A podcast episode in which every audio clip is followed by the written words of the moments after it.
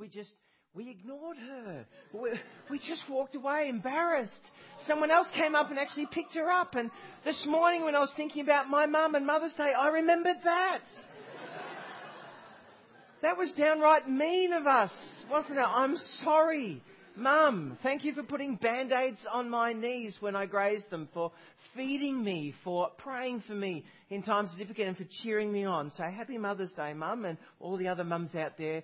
Same to for you. We had a really good regroup night on Thursday night. If you missed it, there was a great cross section of folk that were here talking about the the um, term ahead. So um, if you missed out, ask someone about that along the way. Have a look at the Australian dream here, because this pretty much well sums it up, doesn't it? I mean, what would Jesus do? He lived 2,000 years ago. Uh, even if you're curious here this morning and you don't really know who Jesus is, I mean, if we're even asking that question, what would someone say who lived 2,000 years ago about the Australian dream? Such a different culture to the environment in which he grew up. I mean, this is the Australian dream, a quarter acre block and in fact, it's been around 70% for decades now of home ownership. The idea of having a house um, with a quarter acre block, and if you don't have the quarter acre, you just go up. You notice that these days? You just go up. You don't go out, you go up. Two story house, smaller block. And then but it's grown over the past decades. I mean, you can add one of these things along the way. This particular, that's a Toyota Hilux. I mean, it's brilliant. You want to have a, a car as well. And now we're into outdoor entertainment centres. Do you know that? That's because we love the bush in Australia. Love the bush. Never go there, but we can have an outdoor entertainment centre because it's out in the bush. You notice that? Bit ironic. We'll keep going. And then, uh, if, if you're, you know, really swinging from the rafters, you might get a boat, or even then, the idea of some excess leisure time. Excess leisure time. You might just go out on a golf course. Why waste your time? I don't know. But there's lots of people who will. Lots of people who will go out onto the golf course. I used to, when I was a phys ed teacher, they told us I had social sciences, and they actually we had a subject on this what is Australia going to do with all of its increased leisure time in, in 15, 20 years' time? And so, as phys we were being prepared because of the onset of the age of technology was going to create all of this extra time for us. And so we had to fill the gap with, with productive leisure activities, and we were going to fill that space how wrong we were. But this whole idea about the Australian dream, where does it come from? Comes from this, that doesn't actually come from Lulu, but Lulu had, had this wild sort of dream as a Gen Y that somehow she was caught up in this successful story. That she was the special person in the midst of that amazing story in which she could pretty much feel like she was entitled to actually get this Australian dream and without much effort. Why? Where did this come from? Well, it seems that Lulu's parents grew up in the 50s, 60s and 70s and in the, into the 80s, this unprecedented time of economic prosperity. Any uh, economist here, any accountant here would be able to say, you know what, the 50s, 60s, 70s, it was boom time. And so her parents grew up with this sense of optimism, this expectation that the simple rule, if you work hard, you will achieve success. That's pretty much how it went. Put in some work, achieve some success. And that's pretty much how it worked for that gen. Where did mum and dad get this from? Well, they had parents of their own. Our grandparents or great, oh, in fact, this is what the, the, the lawn would look like for someone who grew up in the 50s, 60s, 70s, 80s. You would anticipate, putting in some work, get a lush lawn like this. I mean, that was prosperity. Yeah? Where did this come from? It came from some grandparents who actually grew up and worked through and lived through the Depression and the World War. In fact, some of the older generation, you can see just on the outsides there, they're missing something. Um, teeth. Um, they might even look back and say, wimps, because we had to work really hard. And there was this instilled sense that if you work hard, if you put in that effort, you will be successful. Challenge now, in these days, in this generation, that's not always so. You can work really hard and actually not get ahead. In fact, you might never realize the Australian dream, and so we live in this conflict. Sometimes happy, sometimes unhappy, but chasing this particular dream. You can understand then why a narrative might form up when it comes to I understanding what is Jesus saying to me and even answering this question, what would Jesus do? Well, you can walk with him and watch him if you engage the Bible. You can talk and listen and pray. You can even discern and discuss with others about who Jesus is and what he might say to you. But if it's wrapped up in a cultural narrative that you're unaware of, it's really easy for you to start reinterpreting Jesus rather than allowing Him to read you. So I think the next one that comes up is that four encounters we want to cover with you over the coming month. Uh, last week we looked at the good despised foreigner and the question that was asked, and I'd like us to form these four encounters, lock them in our minds so that forms a framework for us so that when it comes to engaging the world and even asking this question, we've got four frameworks or encounters that Jesus had that we might be able to bring with us to understand God's heart and his idea for this world. The good despised foreigner is one. The question that Jesus was asked, if I love God, who else should I love? And the answer really Jesus gives is anyone and everyone, the person next to you. This week had Jake read the, the good gracious father. You know, the reality in Australia is that for many people, their mothers have also played the role of their fathers.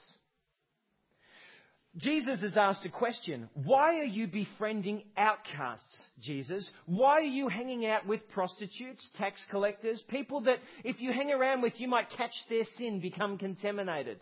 You might get dirty just like them. Why would you want to spoil your reputation? And so let's click one forward. Thanks. A Gen X person who's grown up with this sense of expectation might read or reread that story that Jake read that goes something like this. Here's the boy, he's left home, he's spent things wildly on his dad's, um, uh, uh, he's, um, what, what is it that you get when someone passes on and you get thank you? That's the word. He might say this when he's in a, in a bad place feeding pigs. He might say, This food is rotten. Even my father's workers get treated better than I do. My father rewards hard work.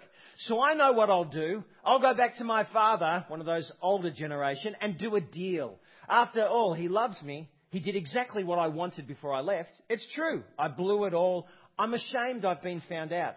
So I'll go home and put in some work before heading off again. After all, he treats the servants better than I'm being treated now. That's the land of expectation. What about a Gen Y who might come with an even heightened sense of expectation or entitlement? might read something like this This food is rotten. I deserve better than this. I know. I'll go back to my father and do a deal. After all, he loves me. He can't help himself. He did exactly what I wanted before I left. So what if I blew it all? There's more where that came from. I'll put in some work before heading off again. After all, he treats the servants better than I'm being treated now. I mean, when you try and get at Jesus, there's narratives that play in our head that read him and that reads you. And what you interpret when you're trying to get at this question becomes fundamental in trying to understand the story that you and I are actually caught up in. I was in Kyneton a few weeks ago, and it was the Anzac Day parade. We left early in the morning to watch the dawn service. It came to a stage in that particular service where someone from the front said, as everyone in the town's crowded around, someone actually said the words, let's actually recite the Lord's Prayer, the Jesus Prayer. And I thought, this is interesting, I wonder. And as I stood there, I noticed that there were many people who actually just started to recite that, just from historical narrative in their head about engagement with God and maybe grew up with and had heard, or maybe it had been recited to them and they could recite it themselves, just walking around reciting it. As I looked around, I wondered if many of them even knew what they were saying, but they were joining in. You know, if you asked the average Australian person, if you said, hey, what do you think about life and God and heaven? They might say something like this. You know what? If there is a God, I reckon that, uh, and if there is a heaven, I reckon I'm okay. In fact, I reckon if there is a God, He's good and I'm a good person, therefore, whatever He's got that's good, I'm going to get when I go somewhere else, maybe after I've finished dying. And that might be then described as that heavenly place of a golf course or a two story townhouse on a quarter acre with a boat and a Hilux and an outdoor entertainment studio. That's the way in which we frame it. I think that's just the. And we have this powerful story where Jesus, where Jesus is being asked a question about why he's hanging out with people who are on the margins. And Jesus replies by telling them one of the most profound stories that if we read it incorrectly, we shape it in our own image with a sense of entitlement. You see, effectively, a son comes to a father, a parent, and actually just says, I wish you were dead. That's what he's asking in his culture. I wish you were dead. Will you go ahead and give me what's coming to me when you die and do it now? And he does. extracts the will, divides up the land, gives him the cash, and he runs away. And the, we kind of get the inkling, and the father knows that he's going to blow it all, and he does. In a few short months or a period of time, what happens is he's, he's blown all of his inheritance. And he's caught up eating what a Jewish boy would never want to do. This is the lowest of low. This is the most contaminated he can get. He's feeding pigs, and he's actually so hungry that he likes the smell of the pods. You can't get any lower as a Jewish boy. And then what happens in this moment, he has a revelation of his dad, and he goes, You know what? Even my dad treated people kindly. So maybe I'll go and leverage on that kindness and I'll go back to him and I'll do a deal. And so he does. And as he's walking back, the thing that if his son had have returned to the village, that if you lived in that culture, you'd have to understand is that that culture would say when a son returned in such disgrace, the father would have to discipline him in front of the whole community. But he doesn't. The story says that he, the father sees the son coming and he does something completely unexpected. He runs. And as he runs to him, he embraces him. And the words kind of fall out of the young boy's mouth. He says, Dad, I'm unworthy to be called your son. This is what I've done. I've sinned against you and against heaven. And the father says, Shh, be quiet. And he calls for his servants to come and bring a ring, to bring sandals, to bring a robe, to kill the animal and have a feast. And he declares these words My son was lost and now he's been found. He was dead to me and now he's alive. That is worth celebrating. Totally unexpected. The son experiences a love and a grace that is profound. You see, that thread, that narrative, that story runs through the entire Bible. That there is a God who gives us what we don't deserve. His unmerited favor and love, it just runs through at the sniff, at the sound of someone who turns to God and says, I've blown it. No entitlement, no expectation, just the person who owns up, who fesses up, who says, I've blown it, Jesus. That turn elicits a response from God that is overwhelming and, and just reeks through every little page of the Bible. And that's the promise for you. You see, J.R. Tolkien, one of the great literary writers, Lord of the Rings, he said this Not all those who wander are lost. I wonder if you're here this morning and you've been wandering from God, but you're not lost.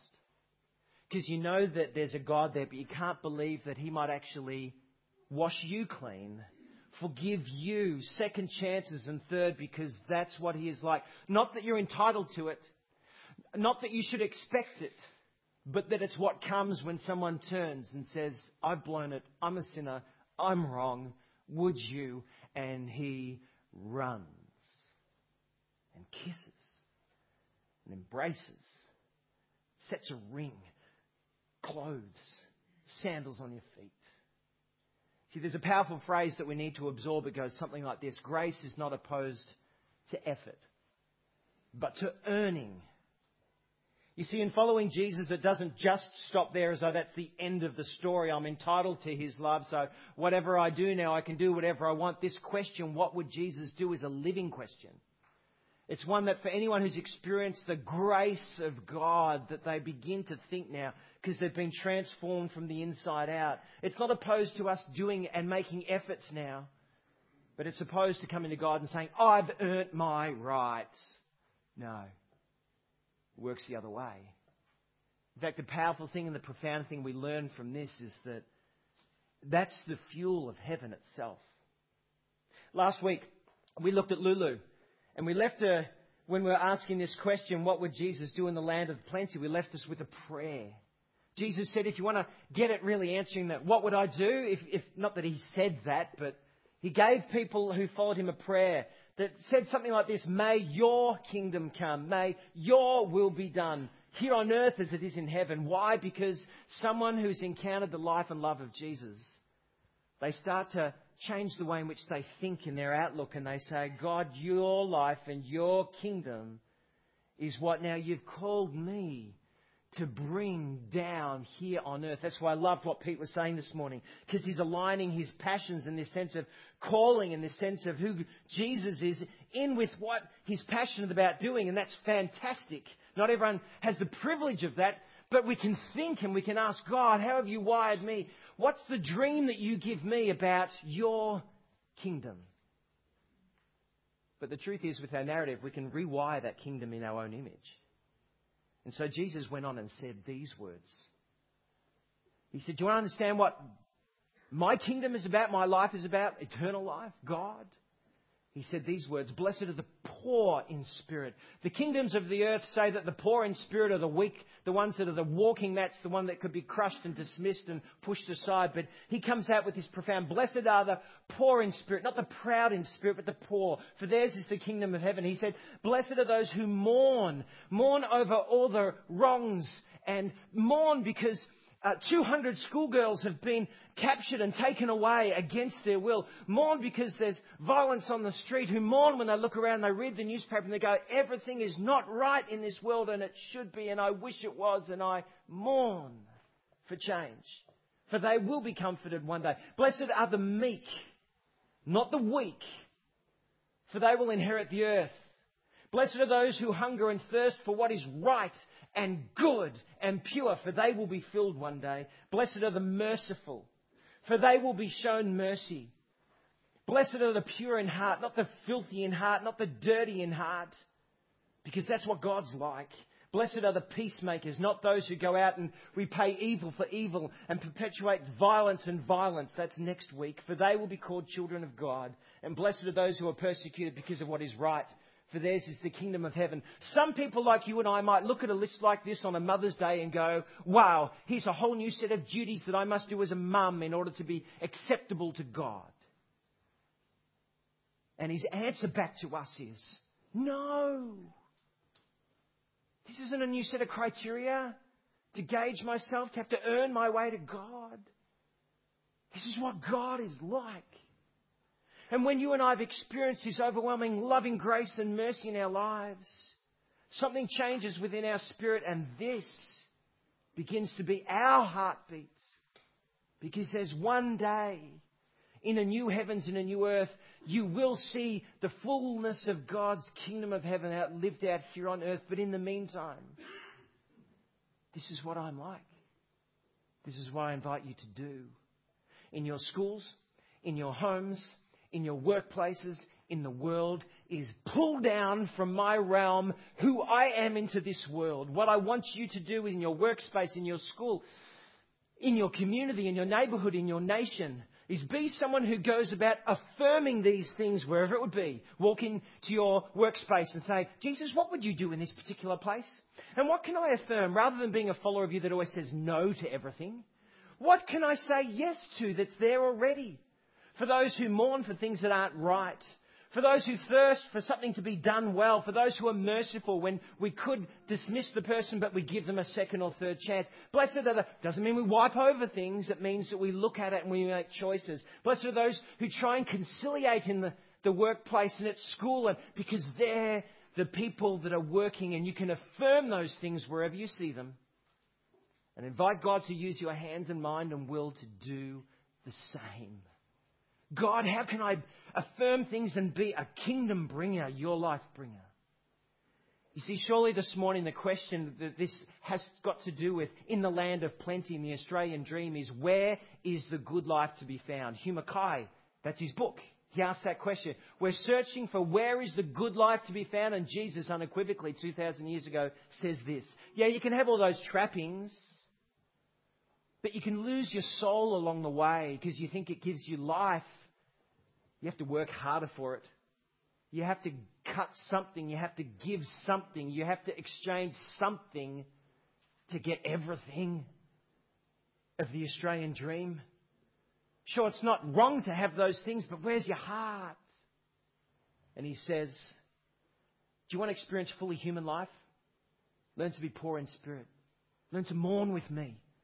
Learn to be meek and gentle like Jesus was. But tell you what, he was bold and courageous like a lion. Thirst for what's right. Be merciful. just as He is. Ask Him, How can I be pure in heart? And make me a peacemaker when I want to clench my fists and shake them. God, would you use me to affirm the things around and join you in what you are doing? Pete's going to come right now. And we're going to be invited to worship Jesus. Maybe you're here this morning and that's brand new for you, or you just want to listen in. That's okay. But you see, people who've engaged with God and experienced this life running through them, they realize it can seem like an effort at times.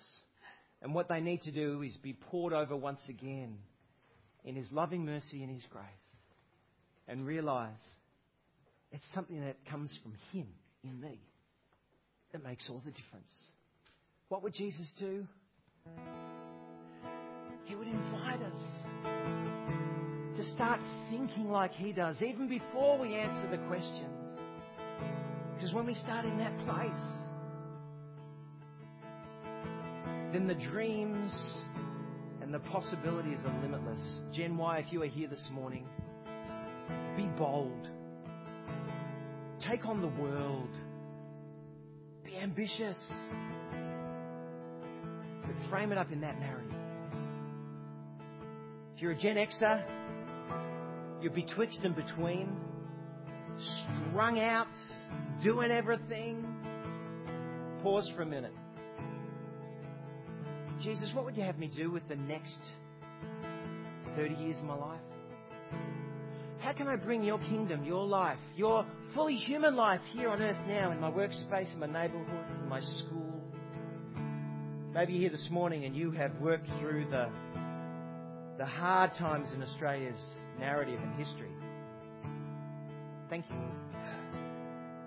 But for you, what would it mean for you to pour out your prayers and to offer your hands and once again, not just say we worked in the past, but you work now? It's a sense of duty and love and respect for your God. Have a listen to these words, and if you want, engage with us.